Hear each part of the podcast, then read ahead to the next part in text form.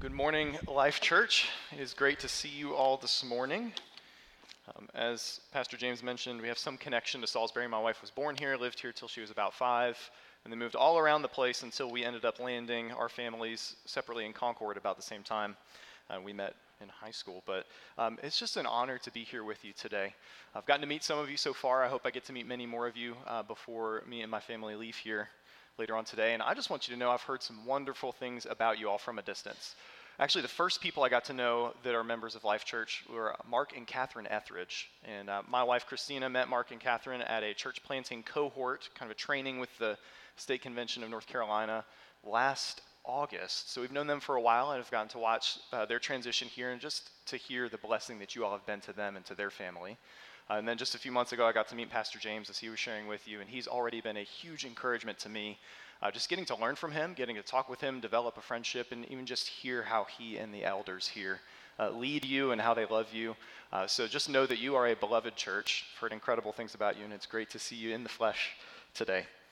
Uh, but today we find ourselves in the second to last message in this series on the book of James. So if you would, open to James chapter 5. And uh, Pastor James, not ancient James, the author, but Pastor James was wise to set this up this way because if I make a mess of things today, he's still got one more week to clean it up. Just kidding, I hope. Uh, but in this series, I know that you've gotten an enlightening glimpse into what real faith looks like. The big message that ancient James has had for his first century readers, and of course for us, his 21st century hearers, is that real faith leads to action. You've seen that a person with real faith will seek God's wisdom in all of their life. There'll be a person that rejects favoritism, that cares for the vulnerable, that humbles themselves before God. A person with real faith will make sure that their deeds and their words line up with their profession of faith. Because with real faith, right, we don't just hear the word, but we actually are doers of the word. Now, as you've seen throughout this series, this doesn't in any way contradict the good news of salvation by faith alone, totally through grace, but James does show us that real faith, because of God's grace at work in our lives, just fundamentally transforms the way that we think, the way that we speak, and the way that we act. And this has been the message of this entire series. So last week, you saw in James 5, verses 7 through 12, that real faith teaches us to wait for the Lord and to endure hardship faithfully. And that thread just continues throughout this message this week as James goes on to tell us what to do while we wait. I think James's goal in this passage is to teach us to pray, and not merely to pray, but to pray effectively. Right? Don't you want to know how to pray well, how to pray rightly, how to pray powerfully and effectively? As you wait through the joys and the trials of this life, that's exactly what we're going to learn here today. So let's turn to the word, James 5, starting in verse 13 and see God's instruction through James's writing. Beginning in verse 13.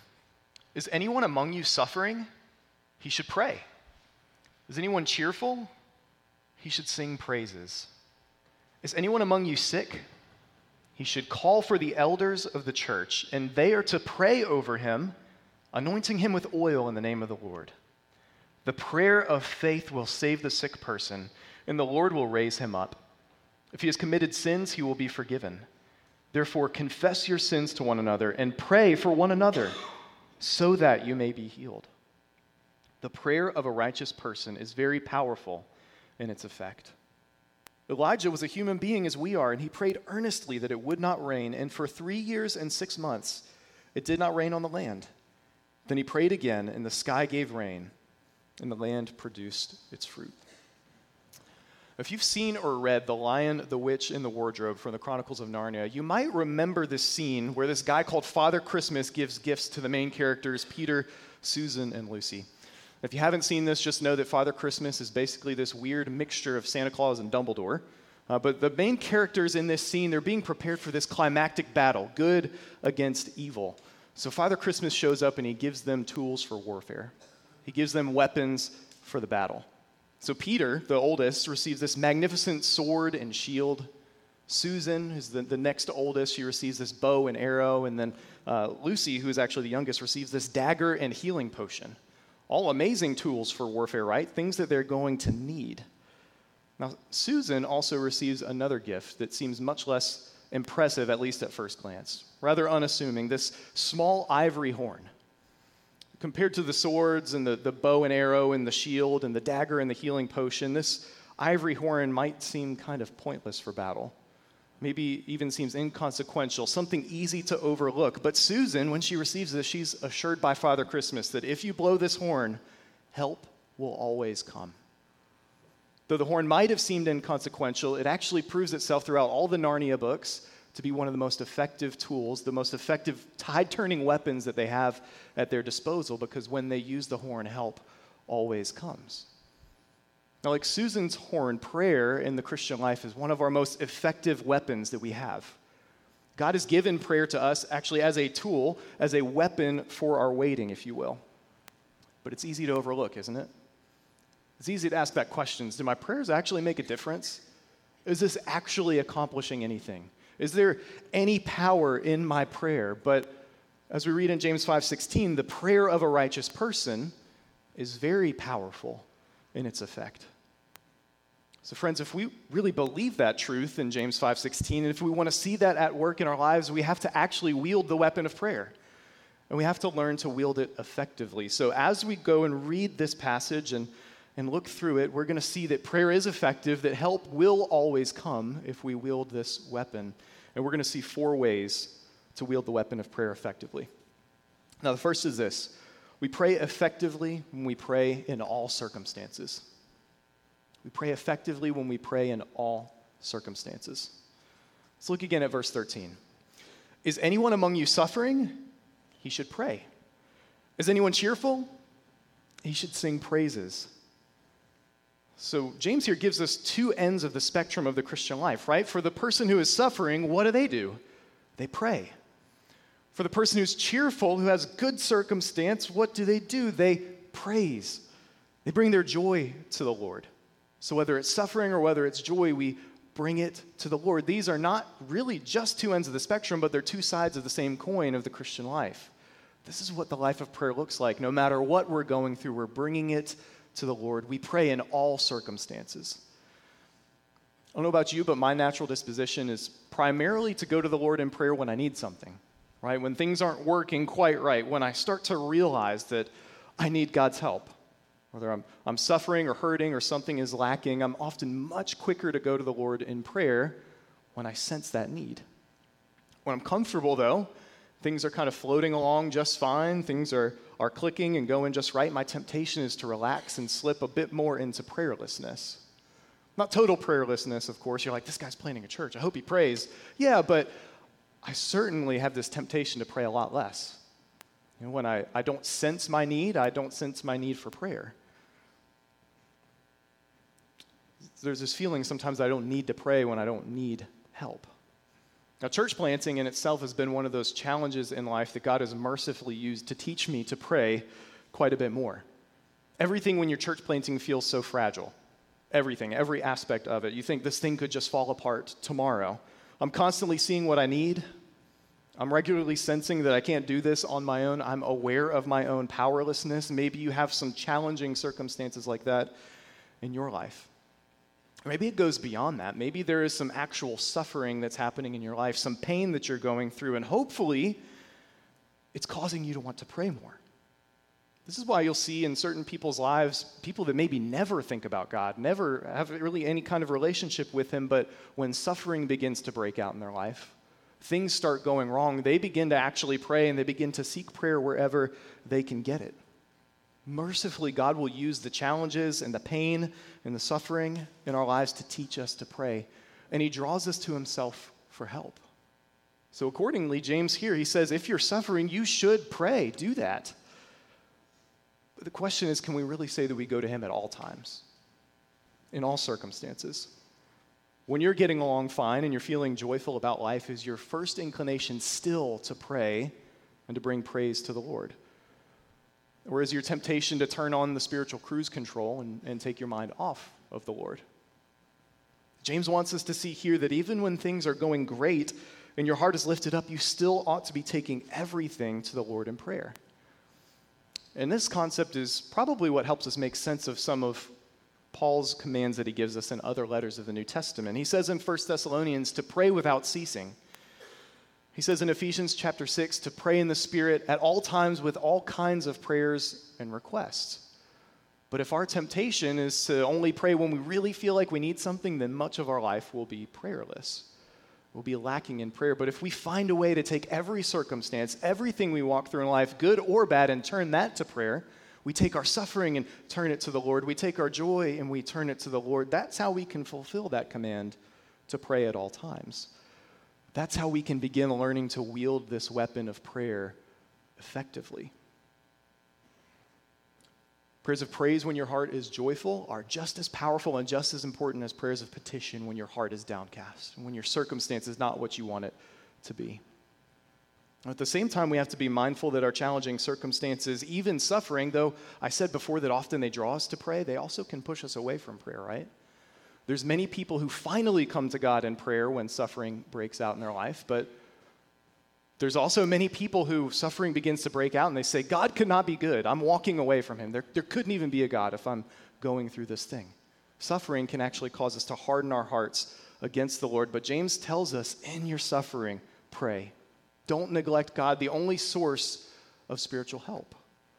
So, Life Church, I simply want to encourage you to make a conscious effort this week to pray in all circumstances. Is your heart downcast? Are you suffering? Are you walking through challenges? Don't grumble about it. Don't, home, don't harden your heart against the Lord, but as you endure, turn your hardship into prayer. On the other hand, is your heart joyful? Are you walking through this season of well being? Don't hit cruise control until the next bump in the road, but turn your joy into praise. Come to God, the very reason for your well being, and in this way, you'll make way for effective prayer in your life because you're truly learning to wield your most powerful weapon in all circumstances. But just as prayer shouldn't only happen in certain circumstances, it also shouldn't only happen alone. Because this is our second thing. We pray effectively when we pray with the church. We pray effectively when we pray with the church. See this in verses 14 through 16. Is anyone among you sick? He should call for the elders of the church, and they are to pray over him, anointing him with oil in the name of the Lord. The prayer of faith will save the sick person, and the Lord will raise him up. If he has committed sins, he will be forgiven. Therefore, confess your sins to one another and pray for one another so that you may be healed. Now, from here forward, we've got quite a bit to unpack. James, our author, he turns his attention from these broad highs and lows of, of good and bad things in our lives, of joy and suffering, to the specific circumstance of illness among believers. And of course, what does he direct them to do? He directs them to pray, to use their greatest weapon, and to ask the Lord for healing. So, we're going to be talking about that a lot over the next few minutes, but I want to explain how I'm going to approach the rest of this just so that you can track with me easily. Of course, this topic of physical healing comes up here, but I think the bigger point of this entire passage is effective prayer amidst the many circumstances of life. The occasion or the example that James seems to give here is that there's illness that's fallen among the people that uh, are reading, and he's telling them how they ought to pray in that circumstance. So, what I'm going to do over these next few points is begin by just focusing on the big picture principles that we can gather from our passage. How to pray effectively no matter your circumstance. But I do want to come back to the application of praying for healing. So, with that said, let's dive in for these principles first. I said a moment ago that we pray effectively by praying with the church. Notice verse 14. Who does he say to pray with? He says, Pray with the elders. It's just another word for the pastors of the church. And then in verse 16, who does he say to pray with? He says, Pray with one another. It's fellow members of the church, those that are seated around you right now. Whether it's the leaders of the church or your brothers and sisters within the church, prayer is no merely private act. It is immensely communal. In many ways, it's most powerful. Prayer is most effective in our lives when it happens together in the context of the family of faith. You see, if we try to go it alone in prayer, we miss out on much of the beauty and much of the effectiveness of prayer in the way that God has designed it. Notice James says to the sick person in need of healing, verse 14, in essence, he says, Don't pray alone, call the elders of the church. He says to the person confessing sin in verse 16, don't do this alone. Confess to your brothers and sisters in Christ and pray with one another. And if we take what James writes at face value, it seems that this kind of corporate involvement in prayer, this praying together, actually makes a difference in the effectiveness of our prayer. I don't mean to make it sound like it's some kind of magical guarantee that if you pray with other people, you'll always get what you're praying for. I'm, I'm, not saying that. The Bible doesn't teach us that. But doesn't it sound like James is saying it makes a difference? It makes a difference in prayer when we invite other people in? I think looking at this passage just gives us a great opportunity to remind you of the blessing of having elders here. He has this specific command if you're dealing with major sickness, pray with the elders of the church. The passage here seems to assume that a church will have multiple elders, a, a, plurality or a group of elders that are linked arm in arm and shepherding God's flock together. You even heard Pastor James as he was uh, talking about his role here. He said, I'm, I'm one of the elders. He's one of seven pastors that are here. It's a, a beautiful thing to have seven people that are shepherding this church spiritually, that are under the authority of Christ, but caring for the spiritual well being of this church family. So I hope you see here in what ancient James writes that the leadership structure that you have here at, at bare minimum is biblically sound. But let me encourage you take advantage of this. As a member of this church, in the best way, take advantage of the fact that you have a team of pastors to shepherd and care for you. Because it's not just Pastor James trying to care for everyone alone. There's, there would be too many people here for that. But there's this biblically qualified team of shepherds. Receive their care. When you're walking through some sort of trial or, or suffering or, or sickness or chaos in your life, will you welcome them in to care for you? Will you keep them informed so that they know how to pray for you and how to shepherd you through suffering? Will you invite them in to, in faith, ask God to intervene on your behalf? You see, when you're obedient to a passage such as this, James says, call for the elders of the church. When you're obedient to that, you allow the elders to be obedient to what God has called them to do, what He's appointed them to within the church. You allow them to fulfill the calling God has on them as elders to care for the hurting among the flock, and you benefit spiritually. But not only that, let's think of your brothers and sisters in Christ here, uh, the fellow members that are here at Life Church. It says here, confess your sins to one another and pray for each other. We have a responsibility as Christians toward one another. We have this responsibility to invite one another into the, the weakest and most vulnerable areas of our lives. Here, this example is confessing sin and our brokenness to each other. And then also to pray for each other that we might find healing from whatever, whatever that is that we deal with. But the problem is, for so many of us, our natural disposition is to hide those things, to, to live in the dark, not to invite anyone into it, whether that's church leadership or our brothers and sisters in Christ, into those vulnerable places. But when we do that, we miss out on the true fellowship of the church. We miss out on the effectiveness and the power of prayer within our lives. But James shows us here whether your malady is physical or spiritual, whether it's disease or distress, whether it's sickness or sin, pray. And don't pray alone, but pray with the church. There is literally a spiritual army seated around you right now that is ready and able to pray for you at any time if you will let them in. If you will let them know what to pray for you, they'll be able to pray for you, and the power of God will be leveraged on your behalf, but you have to let them into your life to do so. Call on one another, call on your leaders, and watch God work powerfully in your life. Now, this openness and vulnerability that's needed to invite the church that brings us to the next principle for effective prayer because these things go hand in hand. Not only do we pray effectively when we pray with the church, but we pray effectively when we walk in repentance. We pray effectively when we walk in repentance. Now, I touched briefly on this in the last point, but I want to develop the thought further. Notice how the healing that we need it extends beyond physical sickness, but also deals with the spiritual sickness of sin. We see in verse 15, confess your sins to one another and pray for each other so that so that you may be healed. Notice the confession of sins seems to be this critical component to answered prayer. Confess and pray so that you may be healed.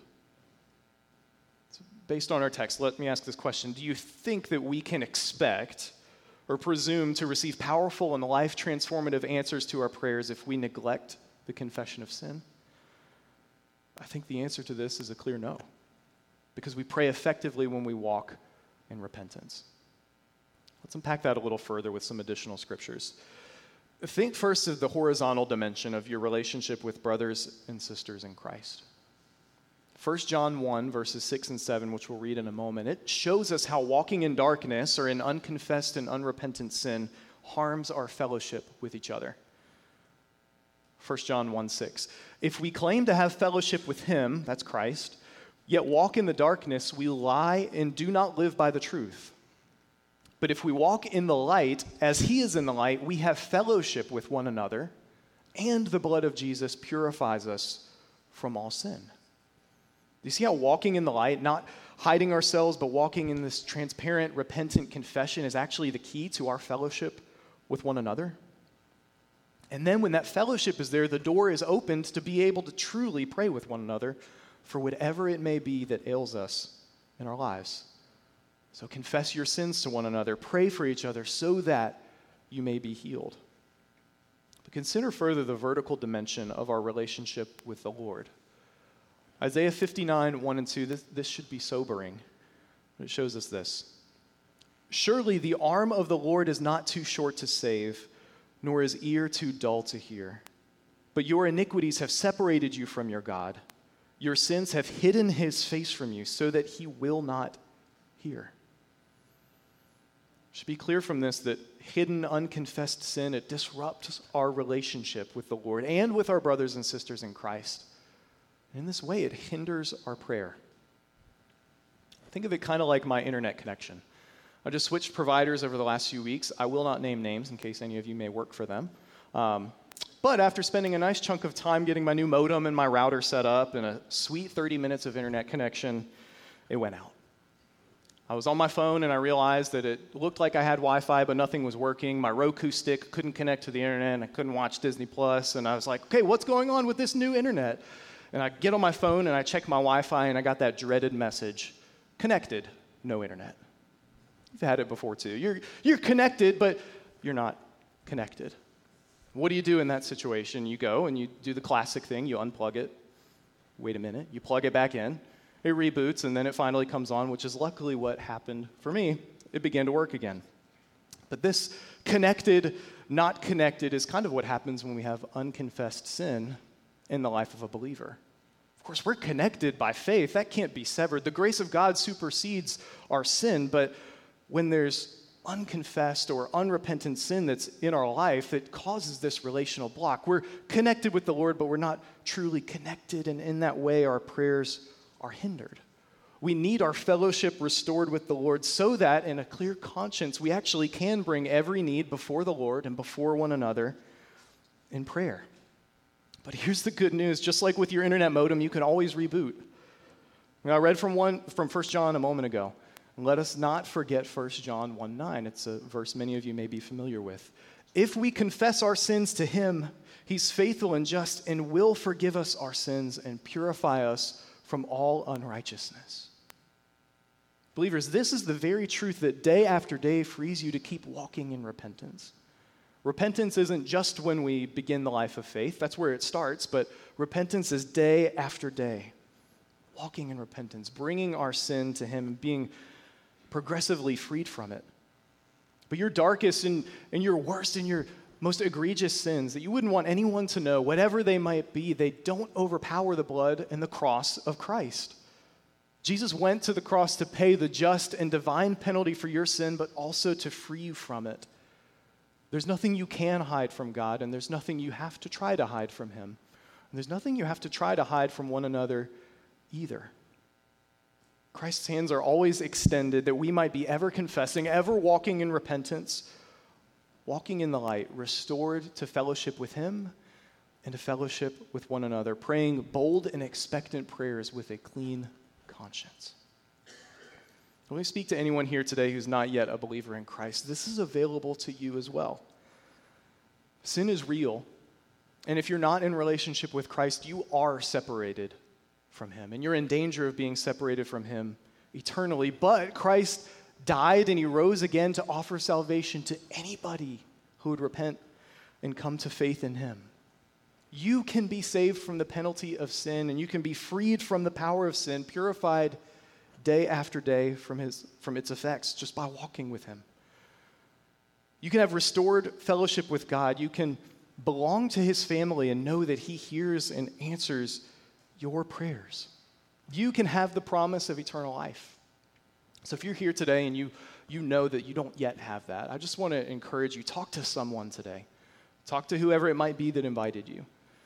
Talk to one of the pastors here, Pastor James or one of the other elders. Even come talk to me. Any of us would love to talk to you and, and tell you how you can begin walking with Christ, what it means to place your faith in Him, and to begin finding this freedom in Him day after day, having this promise as your own. Now, all the principles of effective prayer that we've said so far, that we pray in all circumstances, that we pray with the church, and that we pray with repentance, all of those should combine together so that we can fulfill this fourth principle. We pray effectively when we pray with trusting faith. We pray effectively when we pray with trusting faith. Let's look to verses 16 through 18. The prayer of a righteous person is very powerful in its effect. Elijah was a human being as we are, and he prayed earnestly that it would not rain. And for three years and six months, it did not rain on the land. Then he prayed again, and the sky gave rain, and the land produced its fruit. Let's double down on verse 16 again. The prayer of a righteous person is very powerful in its effect. Here's the question Who is the righteous person? It's easy to look at the Old Testament and see Elijah. He was a prophet. Of course, he's a righteous person, but is it only these super saints we sometimes see in the scriptures, who are not super saints at all, really, is it only anointed prophets? Is it even only pastors who are the righteous person? No, it's normal people like you and me who bear the righteousness of Christ by faith. And the prayer of that person who has the righteousness of Christ by faith, their prayers, for if you're a believer, your prayers are powerful and effective. Even where Elijah is mentioned here, he's a an amazing Old Testament prophet. The Lord did many amazing things through him, but he's given as an example here not to separate his status from ours, but to liken him to us. It says here that Elijah was a human being just as we are. So James is saying if he could expect powerful answers to his prayers, we can pray and expect powerful answers to ours as well. But the key is that by, we, by faith, we must have the righteousness of Christ. But if we do, we can pray with faith, knowing that our prayers are powerful and that they're effective. This example of Elijah it comes from the Old Testament in 1 Kings 17 and 18. And in that passage, King Ahab was this evil king of Israel, and he had led them into the worship of a false god named Baal. Because of this idolatry, God declared that he was going to bring judgment on the nation of Israel, that he was going to cause a drought for three years, and that one day he would end that drought. How did God end up carrying this out? He accomplished it, he did this work through Elijah's prayers. So, Elijah, a mere human just as we are, he became the vehicle through which God carried out his plan. Elijah's prayers, by God's design and according to God's will, exerted power that stopped the rain for three and a half years. And then, when it came time, his prayers started it up again. So, in faith, Elijah believed what God had said he would do, and then he prayed toward that end, and according to God's will, then, and only then, it happened. It's just the same. Your prayers and mine will often be the vehicle through which God moves and does extraordinary things. Charles Spurgeon was an amazing 19th century preacher. He once said that prayer is the slender nerve that moves the muscles of omnipotence. Prayer is the slender nerve that moves the muscles of omnipotence. Think of it this way that God's, and, and omnipotence means just all powerful, right? God has power to do all things. But think of it this way that God's will is kind of like the brain, right? And then in the human body, the brain sends a signal through the nerve to the muscles that actually accomplish whatever the body is being told to do. So, in a sense, God's will and God's arm, God's hand, is what accomplishes things. His will decides what to do, and His arm is what accomplishes it. But prayer and I think Spurgeon is right here. Prayer is the nerve, the, the vehicle through which that signal is sent. There are things that God is willed to do, that God is going to do, but it is only going to happen when his people pray for it to happen. Isn't that crazy that God designed it this way? That He is fully sovereign over all things, but He will only work through your prayers. There are people in your life who need salvation that God is going to save, but He's only going to save them once you've prayed. There are circumstances in people's lives, or maybe in your life, that God is going to change. He's going to do it, but He's only going to do it once someone has prayed and really prayed for it. So pray. Pray with a trusting faith that God will work Pray with trusting faith that your prayers actually do something, that they are powerful and effective, and that God tells you to pray for a reason. No, this doesn't mean that we can manipulate God to do things he otherwise didn't intend to do. God does say no to our prayers sometimes, even if they may seem good to us, but they don't ultimately accord with his will. And we don't have this look behind the curtain where we can know exactly what, will, what God wills to do at any point in time. We don't always know his reasons for doing what he does, but we still pray with faith and a trusting faith that trusts God's power to do anything, to do the impossible in any situation, but also trusts his will to do what is best, even if we don't understand why. Now, all that brings us back to this topic of physical healing that James focuses on in this passage. After all, it's the example that he gives us, so we do have to address it. I acknowledge that so far in just providing these broad principles of effective prayer, it might feel like I've skimmed over this topic of physical healing just a bit. You might be sitting there asking, Does God still heal today? Should I call the elders to pray over me? Do I use oil? What's that about? What's the deal? So let's deal with it. This is the first question that I imagine might have come to mind for you. Should we follow this procedure today, which James outlines in verses 14 and 15, when we pray for physical healing? The short answer, I, I believe, is yes. But to catch us back up, let's read verses 14 and 15 again. I want to reorient us to what James says to do. Is anyone among you sick? He should call for the elders of the church. They are to pray over him, anointing him with oil in the name of the Lord. The prayer of faith will save the sick person, and the Lord will raise him up. If he has committed sins, he will be forgiven. Now, in this, I don't see any indication that uh, in this passage or in the rest of the book of James that this is a command only for a certain time frame, that it was only for the first century. It's not a miracle of healing that's tied specifically to the apostles or a sign and wonder like we saw uh, many times in the book of Acts. It's not about a specific person with a particular gift of healing, potentially like what we see in 1 Corinthians chapters 12 through 14. No, it's simply a straightforward teaching about prayer within the church with normal elders, normal church members. And as far as we can see here, I think it ought to be followed today. The sick person calls for the elders, they anoint and pray, and we trust that God can heal. Here's the question Do we follow this for every illness? When you get a cold, do you call the elders to come to your house and pray over you? I don't think so, not in every case. The example that's given here seems to be a case of extreme illness, right? It says that the person calls the elders to themselves, almost as if they can't come to the elders, right? This person may be bedridden. And when it describes their healing, it equates it to being raised up. It's almost as if this person is being brought, brought from the brink of death and being healed in that instance. Certainly, I don't ever want to tell you not to pray about certain things, so ask for prayer at any point in time. But if your elders had to respond just like this to every single illness that ever happened, they'd be really busy guys, right? They probably couldn't show up every time. It seems that this kind of prayer ought to be reserved for cases of severe illness or maybe even injury where a true intervening prayer is needed. And if the person who is ill has faith that I think God may want to heal me, call the elders of the church and ask them to pray.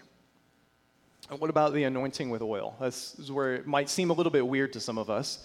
If I have any essential oils peoples here, they're probably excited about this. Like, oh, let me get you some frankincense and helichrysum. And I only know those because my wife is into essential oils. But it's not really like that. Sorry, oily people. It's probably just olive oil that they're, being, that they're using here. But uh, all joking aside, scripturally speaking, uh, oil was often used to symbol, symbolize something being set apart uh, or being consecrated for a special purpose. It's a symbolic use.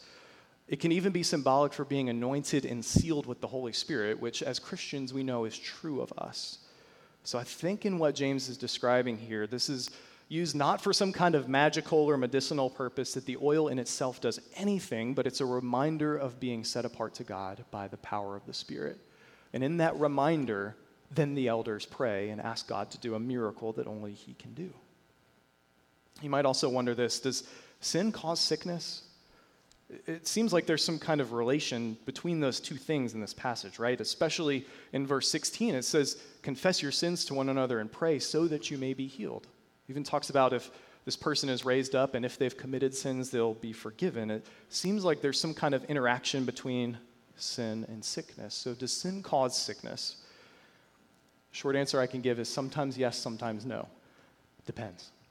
Job in the Old Testament, if you've read that book, you've seen before that he was tried mightily. He lost everything that he had, all the way down to everything he owned in his life, every relationship that he had. His entire family died, and then he lost his health. But it's made very clear in the book of Job that he committed no sin to cause that. He did nothing to make that come upon himself. Jesus even said when he healed a blind man in John chapter 9, he tells his disciples that this blind man who's been blind since birth, it wasn't his sin that caused this, it wasn't his parents' sin that caused this, but he's blind so that the glory of God might be shown in him. And then Jesus heals him, does a miracle. However, the same book, John chapter 5, he heals a paralytic who's by the pool of Bethesda. And after he heals this guy, the, he meets him later and he says, Hey, look, see, you're well. Go and sin no more so that nothing worse may happen to you. It's possible that there was some kind of condition this man had that somehow was related to his sin. 1 Corinthians 11, even, Paul talks about this. He's telling the Corinthian church, Some of you that are here are getting sick, falling ill, and some are dying because of the sin that you're committing. They were taking the Lord's Supper in an unworthy way, and they had all kinds of problems within that church. So, in those cases, there was some kind of connection between sin and sickness. Also, sin exists in the first place because of original sin, right? But in every case, we should be very careful about ever trying to tie someone's illness that they're going through or any kind of difficulty in their life to sin because it's oftentimes not clear. And oftentimes there's not a direct correlation. So it's something we should be very careful about and know that much suffering, much sickness is simply a symptom of a world that's broken by sin. But finally, and most importantly, the question you might be asking here is is it, is it always God's will to heal? When it says the prayer offered in faith will save the sick person, does it mean that we should that it's always going to work just as we hope and if it doesn't then that means we did something wrong? I think scripture shows us elsewhere that it's not always God's will to miraculously heal in every circumstance. And here's just one, I think, very helpful example. The Apostle Paul himself was not healed of his thorn in the flesh, which we read about in 2 Corinthians chapter 12. If anybody should have faith for healing, and if, if faith could cause us to always get the response that we want, then the Apostle Paul, of all people, should be able to have his sickness taken away, right? But 2 Corinthians 12, he says he prayed three times and the Lord didn't take it away. And the Lord said to him, My grace is sufficient for you. This is the same Paul that in Acts chapter 19, his handkerchief touched people and they were healed. This is the same Paul who raised someone from the dead in Acts chapter 20. And when he had a thorn in the flesh, he was not healed of it. And the only reason that we know is that God's grace was sufficient for him. But still, this doesn't negate the fact that we are instructed to pray in faith, believing that God can heal in any circumstance and that He will heal in some if we are willing to ask. So, in faith, we pray. Now, this procedure that James outlines has actually been carried out at this church. And, and you, your church has seen God answer this in a powerful way. And Pastor James shared this with me recently, but there's a member of this church who not long ago received a cancer diagnosis. And this member came to the elders and was prayed for, following the pattern of James chapter 5. And lo and behold, when they went back for their next scans, there was no more cancer. No one declared healing of their own authority. No one claimed to have this apostolic gift of healing. No major hoopla. The elders prayed. The sick person called for them to, to pray in that situation. And God did a miracle. That's the only way that it can be explained. My own mother in law was actually healed of cancer just a few years ago in a very similar way. After a visit to her doctor, Uh, they were reviewing several scans and found what they were certain was cancer. And this was her second time with the same type of cancer. She had just gone through chemotherapy treatment over a span of a couple years uh, to, to be treated for this kind of cancer, and then now it was back. But she was prayed for in a James 5 kind of way by her church. And when she went in for a final scan before major procedures, they were planning to remove the mass that was there and begin treatment. They discovered that it was gone. The doctor said, I can't explain this except there's been a miracle. So if you've been praying, it worked. I don't know what you guys did, but it worked. But here's the thing this was her second bout with cancer. The first time around, we prayed, and her church prayed, and there was not a miraculous healing as far as the eye can tell. A very normal process of medical treatment, and the difficulty of that is what she went through. But the second time around, God worked in a different way, and praise the Lord, she's in great health right now. God simply chooses to work differently at different times. What we have to be careful about in all this is that on the flip side of it, submitting ourselves to the Lord's will can become an excuse not to pray. Think about that. We can sanctify our prayerlessness by saying, well, whatever the Lord wills, and then we simply don't pray. A friend of mine, another pastor that's in the Concord area, reflected on this with me recently. Um, his wife actually just recently completed cancer treatment. It was a battle of several years. Praise the Lord, she is now cancer free. But they prayed for years for a quick, miraculous healing that did not come. And throughout that process, he shared with me there were multiple people who told him, Well, if you just pray with enough faith, God will heal and take it away in the spot. They kind of had this health and wealth, prosperity type of gospel that God always hear, heals no matter what. And of, of course, we would say that's bad theology, that's not biblical. But this rocked me when I heard him say this. He, he said, there was a person that came to him and said that, and then prayed a bold prayer of faith over his wife. And there was no miraculous healing, but what he said in reflecting on that was that if my good theology causes me to pray less than someone with bad theology, something is wrong. Right? Even if we trust that God is going to do what he's going to do, even if we know he may sovereignly say no, we should heed that warning, and our theology should stir us to pray and to believe that God can intervene in this moment, so we will ask. So instead, we pray. When life is good, when life is difficult, whatever ails us, we pray. Pray in all circumstances. We pray with the church. We pray in repentance. We pray with trusting faith. So friends, this is how we wield the weapon of prayer effectively. This is how our help comes.